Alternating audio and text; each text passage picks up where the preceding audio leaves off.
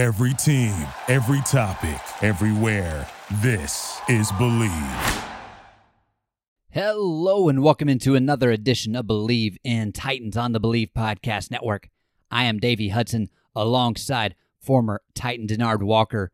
And we are happy you're joining us today as we break down the Titans 33 to 30 win over the Jacksonville Jaguars. It was a close one, but the Titans ultimately came away with it. And before we get into it, I want to ask Do you believe? Denard, I just want to jump right in. Breaking down this win, what are your initial thoughts? What stood out to you about today's game? Ooh, well, first of all, it seemed like you know what I actually predicted at first. I said it was going to be a uh, blowout. It was going to be like 35 to 17. It was looking like that at first, and I said, you know what? You wait till we get on the show. I got a couple words for Davey. And then all of a sudden they started mounting a comeback, and I said, "Oh, let me shut up." so, so it was kind of scary at the second half. But let me just try to go into the keys of this game. Last week, me and you we went at it about the kicking game.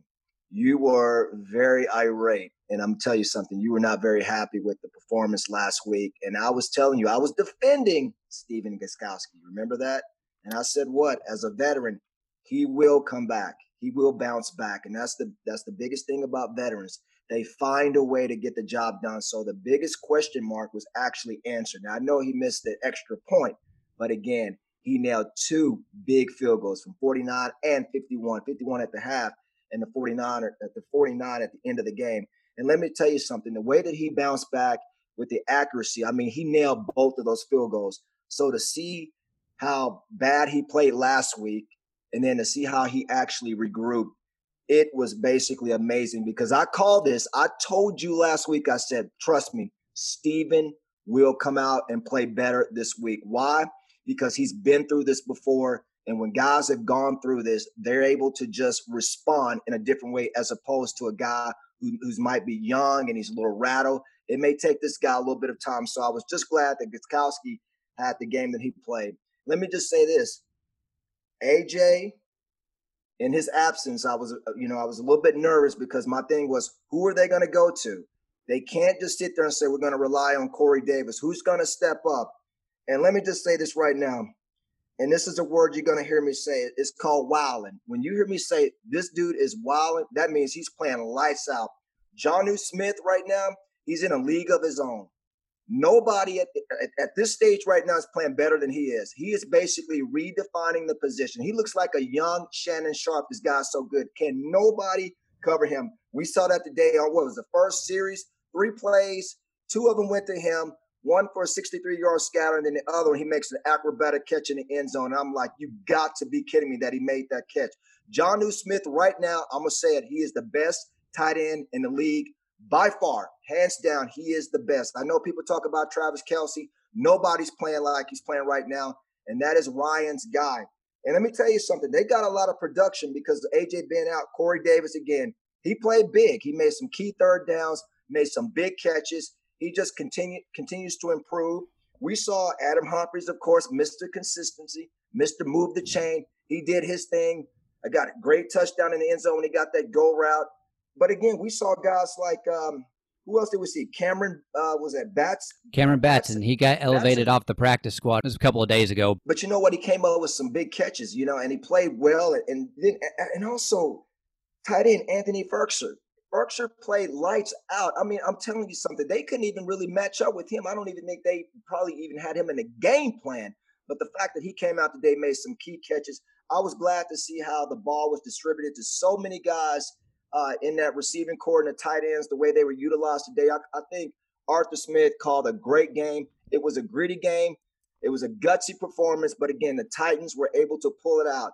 And then my last point, and I'm gonna say this because I know a lot of people gonna talk about the defense giving up 30 points to this Jacksonville team, but let me tell you something. There was a couple times in this game that you know what they had to step up, and they stepped up big. I thought the rookie Kristian Fulton with that pick, you know, he moved it down and they were able to uh, get some points off of that turnover. And then at the end, I'm going to tell you something. Jeffrey Simmons, what a great play because Jacksonville was still in the game at this point, but he makes a great play. And man, boom, Harold Landry makes a great interception, ends the game. But that's what you got to do as a defensive unit. When things are not going good for you, you just don't tank it in. You got to find a way to make it play. And that's exactly what they did at the very end. So I was glad to see that the defense stepped up. Lot to unpack there. I guess to kind of back up, uh, Gostkowski going to the kicking game. I mean, yeah, he was two of two from field goals and three of four on the PAT attempts. Obviously, you would like to have that one that he missed, but being able to hit those two long field goals obviously were the ultimate factor in whether or not the Titans walked out with victory as it relates to having AJ, I did think that was a, a thing that was going to hurt them because, I mean, we kind of talked about it last week with Jacksonville. They are very young on the outside on their defense. So figuring having somebody who is really that deep threat might have been able to allow the Titans to kind of beat them over the top. I mean, they did have that one big play to Jonnu in the first drive, but outside of that, I thought Jacksonville did a good job of limiting the big play and that goes for the run as well. I think Derrick Henry's longest longest rush was maybe 14 yards, so they did a really good job of not letting him break one free. Which, if you watch Derrick Henry against the Jacks Jacksonville Jaguars, that's usually something he has been pretty good at doing as of late. Now, Jonnu Smith, you know I'm a Jonnu fan. I won't go as far as saying he is the best tight end in the league right now. I, I, I do think there are a couple of guys who have more skill set right now, but what I will say about Jonnu is I think he's the most versatile tight end in the league. And as you have seen without Darrynton Evans, the Titans have continued to line Jonnu up in the backfield at times, and he is just all over the field whenever it comes to setting up and trying to get him in situations that are going to allow him to be successful. And, you know, last week, I mean, you saw him, he got a touchdown, but then to come back with four receptions for 84 yards and two touchdowns today, that was just another really good thing to see from him. Yeah, I mean, from a, wide receiver position, like it wasn't like Ryan Tannehill just honed in on one guy. He was pretty. He was distributing the ball well to multiple receivers. The the one thing that I will say is like Tannehill is is playing lights out. I mean, he was 18 of 24 for 239 yards, and he had four touchdowns. So anytime you can continue to just light it up, I mean, that's six touchdowns on the season. People were talking about him really regressing. So far, we haven't seen it. They're like he had such a great year last year. I don't I don't see how he's going to be able to continue to play at such a high clip. And I mean his his QBR for 2020 so far is at 83.2, which has him fifth in the in the league. So he is continuing to do really well for the Titans.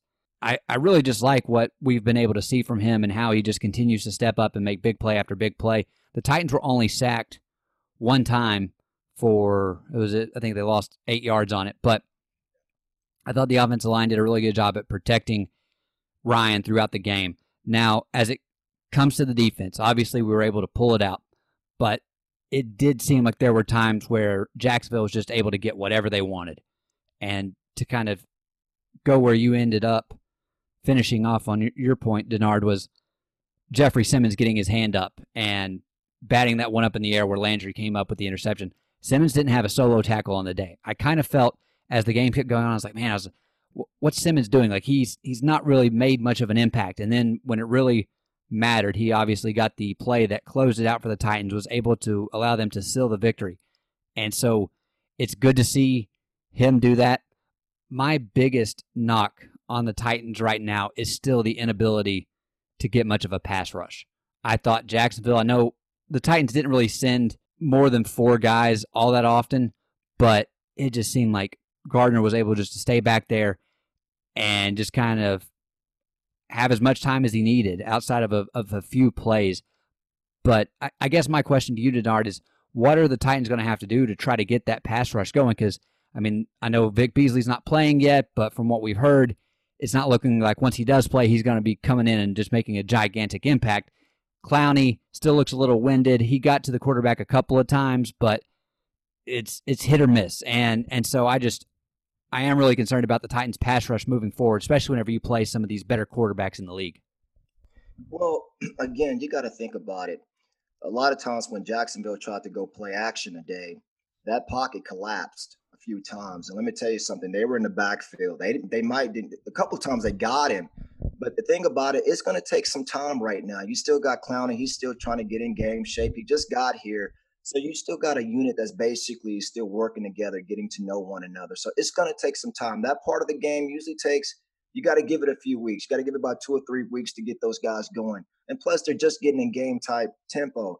So I know people talking about the sacks and things like that, but trust me, when they come, they will come. But you just got to give it time.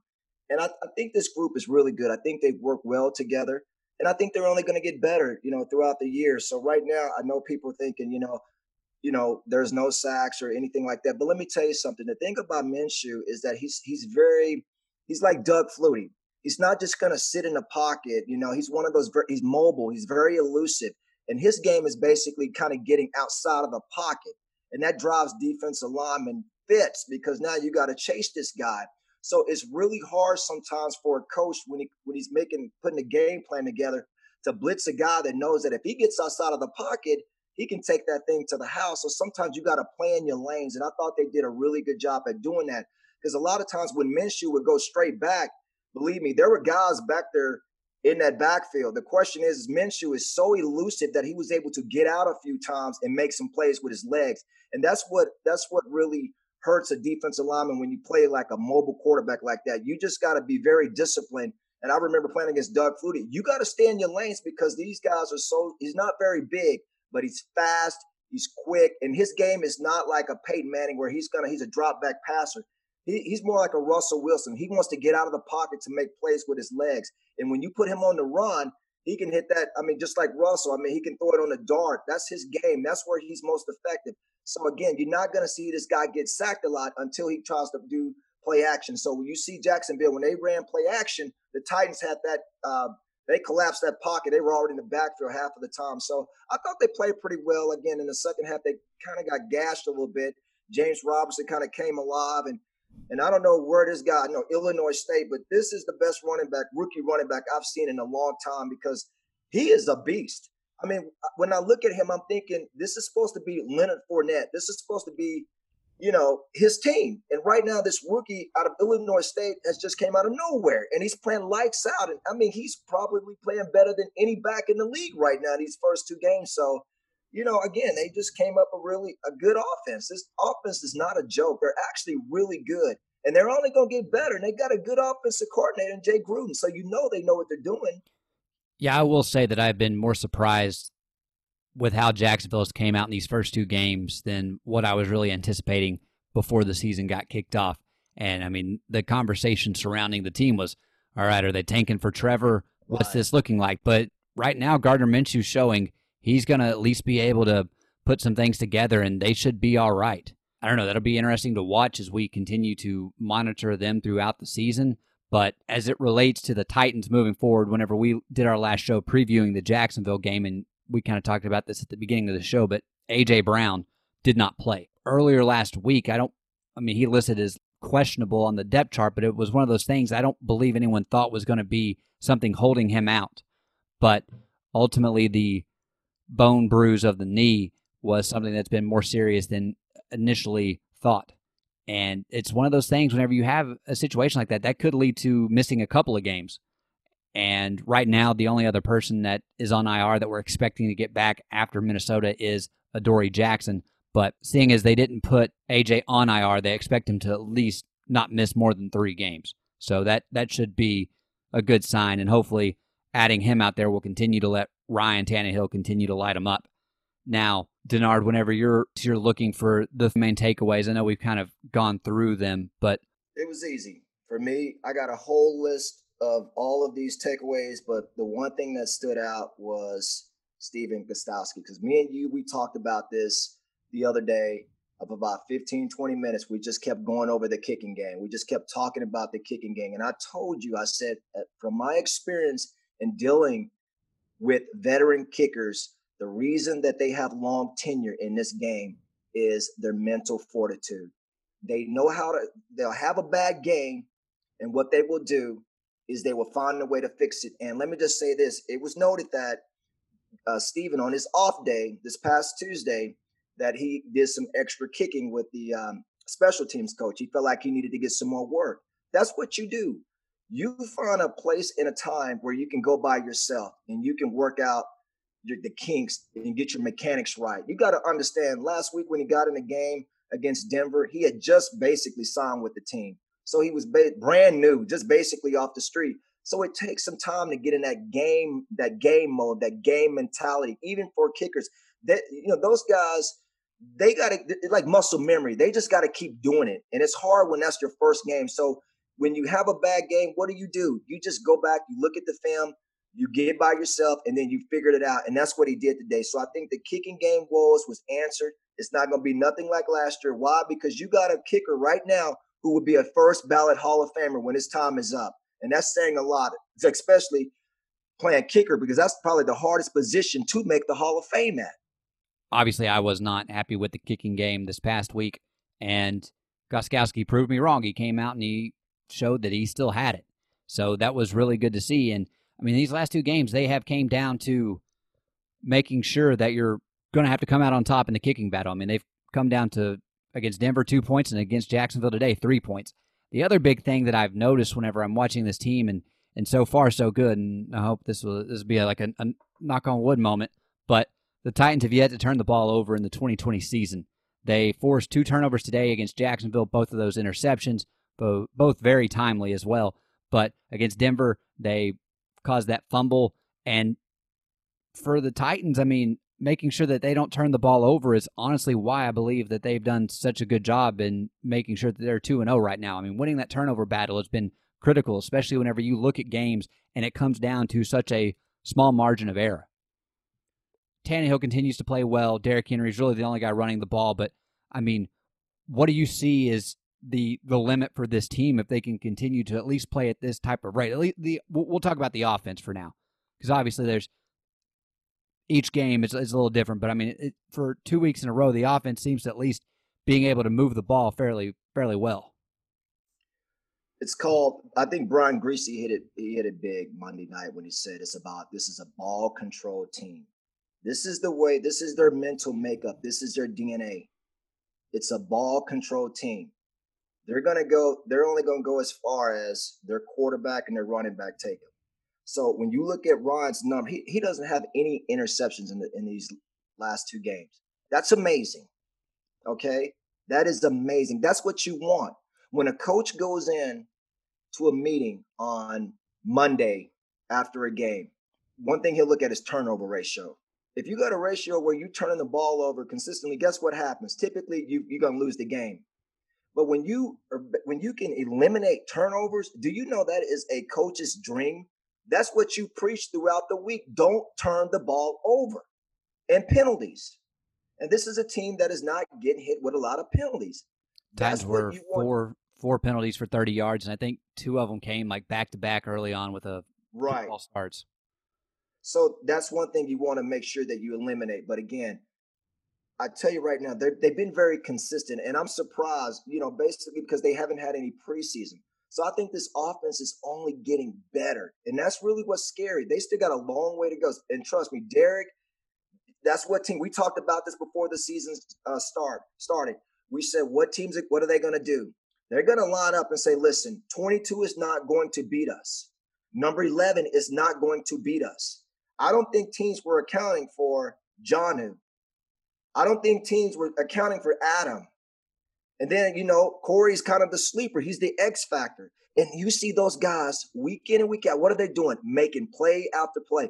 And that's what you want. You want other guys to make the plays. Because guess what? When they start making plays, teams are going to start, they're going to gravitate to those guys. And guess what happens now? It opens up the running lanes for Derrick. Guess what? It opens up one on one matches for AJ. That's what you want. You want up. It's like trying to play against Kansas City. If you go try to stick Tyreek and put two guys on him, guess who you leave open? Travis Kelce, who's the pulse of that offense. And you know what Patrick Mahomes can do. He's going to get the ball to all them playmakers that he's have. You know, he's got all them guys, you know, but it, again, week in and week out, it changes because what teams will do, they'll gravitate to one guy and say, listen, we're going to make this guy beat us this week.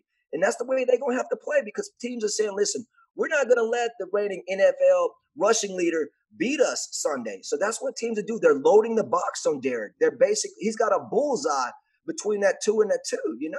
So you got to basically find some other playmaker to go to. We'll talk later on in the week as it relates to the Titans' next game going up to Minnesota to take on the Vikings. But the last thing I kind of wanted to talk to you about, Denard, is so, I mean, the Titans really their style of play, as we've alluded to on multiple occasions, is all right and ball control. Make sure we're just running it down other people's throat. We're going to have a lot of close games that hopefully we're just able to come out on top, but we really want to make sure to control the clock. The Titans, well, let me rephrase the Jaguars had possession for 33 minutes and 22 seconds to the Titans 26 minutes and 38 seconds. So they did a really good job of making sure they were going to get tons of plays. They had 74 plays overall, the Titans had 59. But my biggest critique, and as someone who, you know, Dean Pees retired this past after this past season, and so they're kind of going with a little bit of a different approach on the defensive side of the ball. But the efficiency for the Jaguars on third down, Jaguars were 10 of 14 on third down conversions today, and if you want to add fourth down in there, they were one of one. What are the Titans going to have to do to limit and just make that third down efficiency number go down?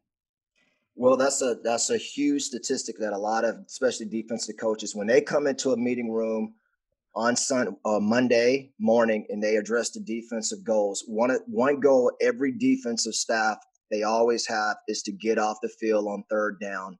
Number two is always to eliminate your opponents to 14 points or less. But the main thing, and they they always talk about turnovers, but they always have an asterisk by third downs. Why? If you're not getting off on third down, what does that do? It allows other teams to sustain drives. So that's going to be the point of emphasis for this team is getting off on third down. So what is happening is sometimes you might have to tighten up the coverages sometimes. Jacksonville basically ran a lot of spread offense. Sometimes they had three or four guys on one side. They ran a lot of crossing routes. So when you run crossing routes, guys kind of get discombobulated in there. And that's where a lot of things open up we, we saw that time and time again. They got a lot of plays on crossing routes by the receivers. And it's really hard to play man to man when you're trying to, when they run crossing routes, because guys actually end up uh, colliding with each other. So one of the things you're probably going to start seeing is a lot of zone dogs. You're going to see a lot of zone coverages in there. And what that will do is sometimes it can eliminate if you run a lot of, say, quarter coverages and sometimes drop your linebackers. What you want to do is try to keep everything you can in front but sometimes just running a little bit more zones because Titans run a little bit man to man a lot of times. But again, the point of emphasis, again, third down, they'll figure that out. You know, this again, this is the early part of the season. So when you're the defensive coordinator, one of the things you're going to do is to say, how are we getting beat? It might be just a lot of crossing routes. So they got to figure figure out what to do about that. And sometimes would eliminate a lot of crossing routes is some zone dogs. So you start, you might starting to see a little bit of that. And as well as Butler and Jackson in Fulton, sometimes you got to run some blitz, you know, and say, listen, we got to sit in the house sometimes so we can get some pressure and try to eliminate some of those. You know, it just it's hard. Third down is a very tricky, tricky, tricky down. You got to make sure when you do make that call, you make a call that's going to get you off the field and not get you beat because that's a coach's worst nightmare in third down. Well, so far, Titans have at least been able to overcome some of their deficiencies on stopping teams on third down. And that is going to do it for us today. We're going to have a lot more coverage coming for you later on this week as we break down the Minnesota Vikings versus the Tennessee Titans for this coming Sunday.